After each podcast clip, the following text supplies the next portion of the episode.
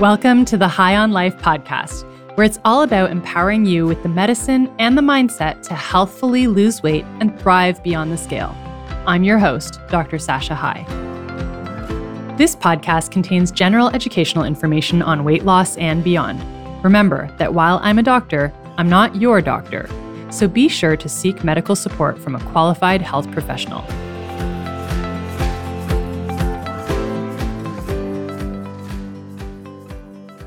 Welcome back to the podcast, everyone. This is episode 32 Disempowering Thoughts. I hope you're all having a very lovely day. I am excited to be on with you. I have been thinking about how we disempower ourselves by indulging in thoughts that rob us of control in our lives and relinquish our power to our circumstances. And in my opinion, many, many of us make ourselves victims in our lives. We make ourselves victims to our circumstances, and we think that our set of circumstances means that our future can only be a certain way. Instead of taking ownership of what is possible and just doing the work to make it happen. Now, I hope that doesn't sound harsh, and you're welcome to disagree with me, but hear me out. I want to share where I think this stems from. And of course, all of this happens on the level of our thinking. So, when I'm talking about not taking ownership, not doing the things that have to happen to own the direction of our lives, it always starts with the narrative that we are buying into on the level of our thinking. And so, that is where the work has to happen to change our results. So, I thought I would share with you four disempowering little thoughts or phrases that are so common, you're likely very accustomed to hearing them that you don't even recognize the potential negative impact these thoughts are having. So I wanted to bring them to light, and you can send me an email and tell me what you think. Okay. So the first thought is, I don't know. Now, I see this phrase, I don't know, used in two different ways. One is when asked a question I don't know is the response when we don't want to put the effort in to press our brains and find the answer. It's a little bit of like a lazy cop out. I say this with full love, okay? But I notice this with my kids. So when I pick them up from school and I ask them a question like, "How's school today?" or like, "What did you learn? What did you learn at school today?" Uh, I don't know. And what they're showing me with that answer is that their brain is shut off, they're tired, and they don't want to think. So, of course, I've learned to ask better questions, right? What is one thing you learned at school today? Or who did you play with at recess? So, like very pointed questions helps getting better answers. But I see this happen with clients too, where if they're presenting a challenge, so we always kind of look at uh, when I when I'm with working with clients, it's like share a win, and then we're going to go through a challenge so that we can keep more moving forward in our lives, right? So when they ch- share a challenge, and with coaching, the idea is I'm not going to tell you what to do. I'm just going to ask the right questions to try to get you to come up with it. And sometimes when we're trying to problem solve, clients will come back with, I don't know.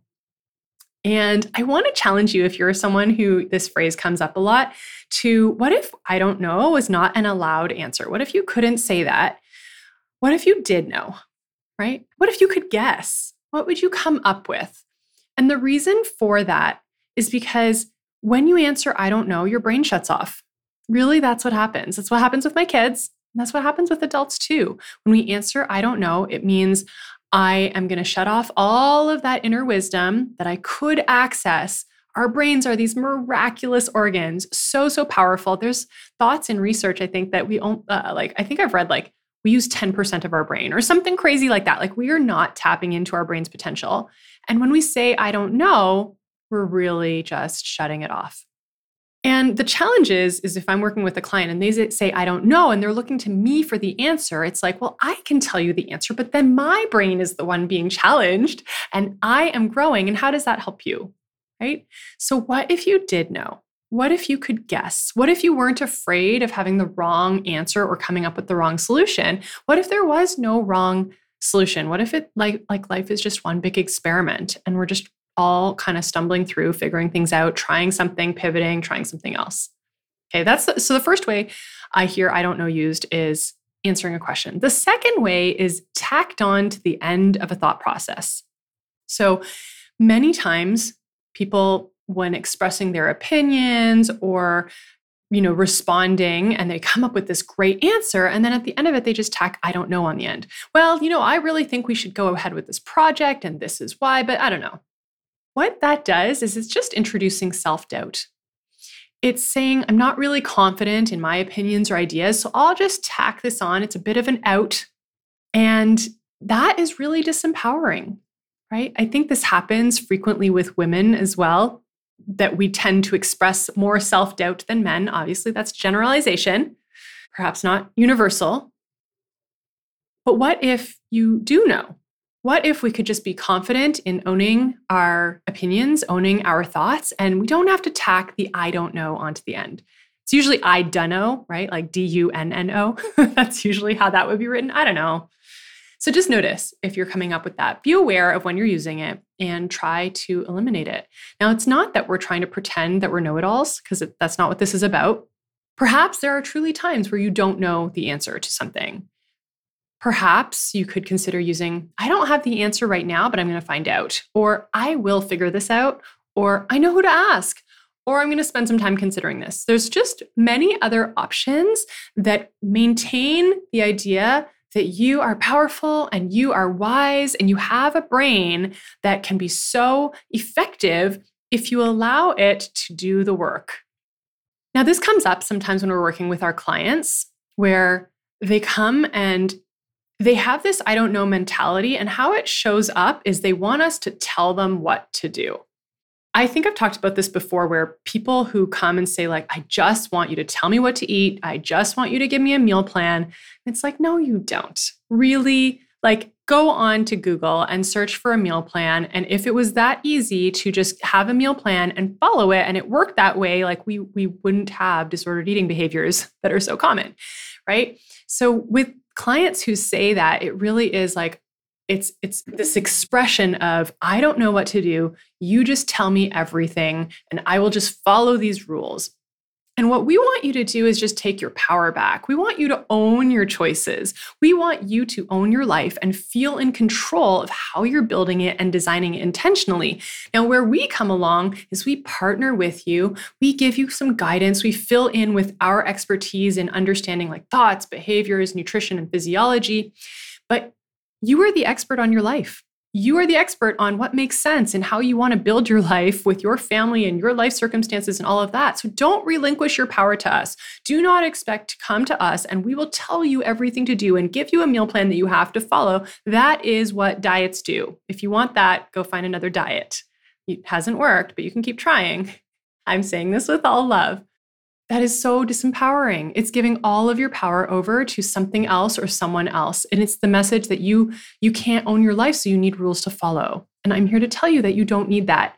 And quite frankly, it feels terrible when someone else tells you what to do, right? That's where punishment and restriction comes from and all that deprivation is when you believe that you don't know so you, someone else needs to tell you what to do. So stop asking for that.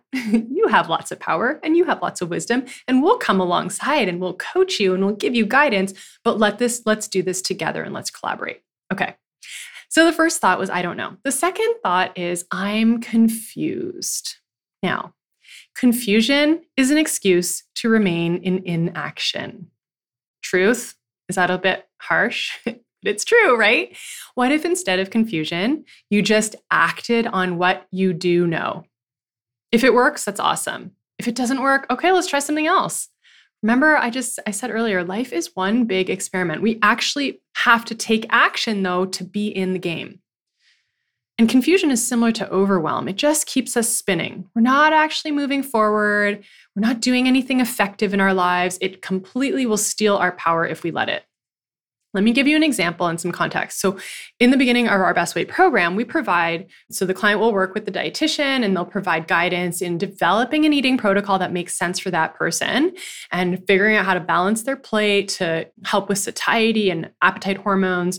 And then they might do some tracking initially, to gather data and awareness about their eating habits. So that would happen right at the beginning. And there's an option of using an app. Well, confusion shows up like, oh, I'm so confused how to use this app, uh, or I'm so confused about like, what is the exact amount of protein I should have on my plate? And like, how many grams of this or that, like uh, my macros. it doesn't really matter what's generating the confusion. My point is, instead of doing something, quite frequently these people will do nothing because they're just indulging in the confusion, right? The, ex- the confusion is ex- an excuse not to do something, not to act upon what you do know, right? Like there's lots of solutions if you wanted to find them. What if you just wrote it down on a piece of paper? If the app is confusing, okay, honestly, just write it down on paper so you can do some tracking that way. Oh, you're not sure how to balance all three meals? Okay, well, why don't you just start with breakfast, right? You can simplify it and you can find solutions if you don't allow your brain to go to that place where I'm so confused. So, and I'm guilty of this as well. And that's why I want to share this. I'm not, you know, I want to say this with love. I'm not kind of picking on anyone. I want you to take your power back. I want you to own your life. I'm with it, I'm with you on this. So instead of confusion, what if you just took action on what you do know? How could we all effectively move forward if we acted on what we do know and we just took steps, right? Effective action moving forward rather than spinning in inaction because we're indulging a really unhelpful emotion, which is confusion.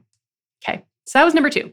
Number three is I'm too fill in the blank. I'm too old. I'm too young. I'm too uneducated. I'm too poor. I'm too lonely. I'm too overweight. Whatever adjective, I have too many kids. I'm too busy, right? Like we can literally fill that in with so many different adjectives. But my question to you is what are you using to disqualify yourself from the life that you want? because I've heard all of them. I used to believe it too.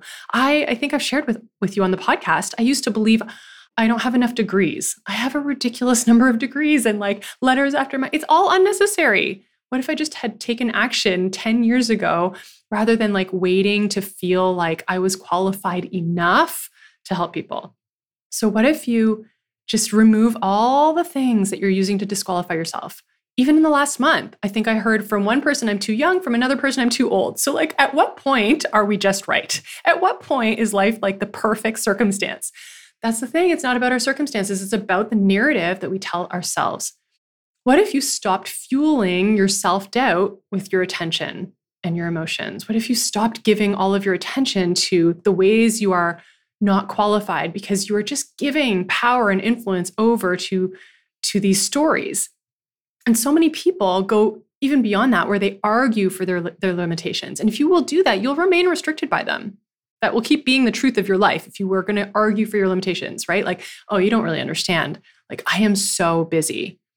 You don't understand what it's like to have five kids. You don't understand to what it's like. There are all of these life circumstances, and I'm not diminishing them, but what if instead of I'm to something that we use to disqualify ourselves, we just acknowledge that we're exactly where we're supposed to be? You working two jobs with your th- three children, that is exactly where you're so supposed to be. What if everything in your life led you to this moment and it's right where you're supposed to be? If you've had bad circumstances in your life, you may want to deny this. Like, how can you say that? This happened to me. How can you say that that led me to where I am?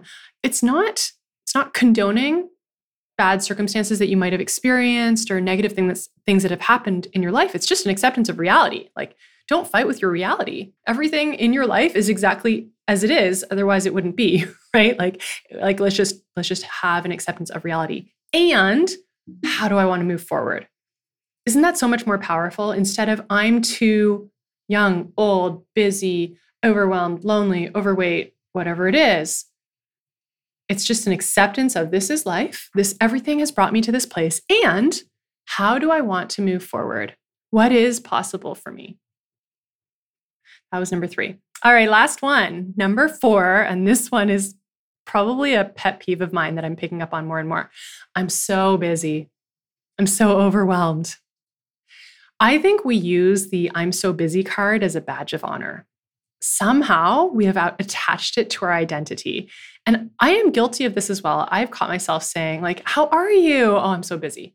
I actually, I've caught myself, I don't say that anymore. I really try, like, I, I generally walk around feeling pretty great most of the time. But I notice when I ask others, how are you doing? Oh, so busy. And it's just, it's just a habit. It's like their identity is wrapped up in that. And imagine how that feels when you are walking around believing this thought I'm so busy, I'm so overwhelmed, how much stress, the emotion of feeling stressed out, that creates. And I think we create so much suffering in our lives by the narratives that we buy into. Now, I, I caught myself having this thought this morning. I was coming into work and I was feeling like, I'm feeling so overwhelmed. I even said it to my husband. I said to him, I'm, I'm feeling overwhelmed, but I'm really trying to work through that emotion because I know that is not a helpful emotion. You know why? You know what happens when I feel overwhelmed? I decide I'm going to go get a snack before I start working. And then before I actually start doing some effective action, I might check my email for the billionth time. Or if it's evening, I might watch Netflix. it's literally what happened to me this past week. I binge watched Bridgerton on Netflix, and my husband was like, Are you okay? Like this is not you. What, is going on? You are you are being ineffective, right? He didn't say those words, but that's what was happening. So when we're feeling overwhelmed, we do all these things to not feel that emotion because it doesn't feel great, right? It's called buffering. So staying up late, that's what I was doing, staying up late, watching Netflix. It was not wanting to face the work that I have, which of course produces more work and more opportunity for overwhelm, right? So it's just such a cycle where you don't move forward effectively. So catch yourself when you're telling yourself the story, I'm so busy. I'm so overwhelmed. Like, how does that help you? How does it help us to complain to our friends and talk about how busy our life is and how we have so much stuff to do? And we rattle on about to do lists. And it's almost like we're competing to out busy one another, right? Like, there's no badge of honor in that. So, what if we just changed the language that we use? And we came back to what's one thing I can do right now? That's actually the question I asked myself this morning. What is one thing I can do? And I came up with I can record this podcast and I can share with you because I've been avoiding it because I've been overwhelmed and I'm watching Bridgerton, right? So, what is one thing I can do right now? How can I be present in this moment? It's the opposite of mindless snacking when you're present in the moment. That's the opposite of wanting to distract yourself away from the overwhelm by buffering and doing other things. It's the very opposite so, how can I be present in this moment? And the, the other question is, what's my next step? Often we're caught up in this like long to do list, and I love to do lists. I love check boxes. I have like different colored pens. I'm all into that. I'm very type A. But sometimes I'll see these long checklists and it's I, I don't know where to start. So, a really great question is what's my next step? So, those are the four phrases I wanted to offer you. I don't know I'm confused, I'm too fill in the blank, and I'm so busy or overwhelmed. I want you to start noticing when you're indulging these little sneaky thoughts that can be disempowering, because disempowering thoughts leave us a victim of our circumstances and we diminish the experience of our, of our life. And I don't want that for you. Everything that I teach, what I'm working toward in my life, what I want for my clients, what I want for you listening is to ex- improve the experience of your life, to live it to the fullest, whatever that means for you, to live and die fully emptied out, right? Like you brought everything to this earth. You did all the things. You've lived your purpose and you are empty at the end of it. That's what I want. Maybe that's not what you want, but that's what I want for me. I'm inviting you on that journey. And such a big part of that is taking ownership over our choices, over our possibilities, taking our personal power back, and that is why this work is so valuable. I hope that was helpful. Send me an email. I'd love to hear your thoughts. Let me know if this resonates with you. Have a lovely week, everyone. I'll talk to you again soon. Bye. Thanks for joining me today. If you enjoyed listening to the High on Life podcast, please take a moment to subscribe, share, and review it on Apple Podcasts.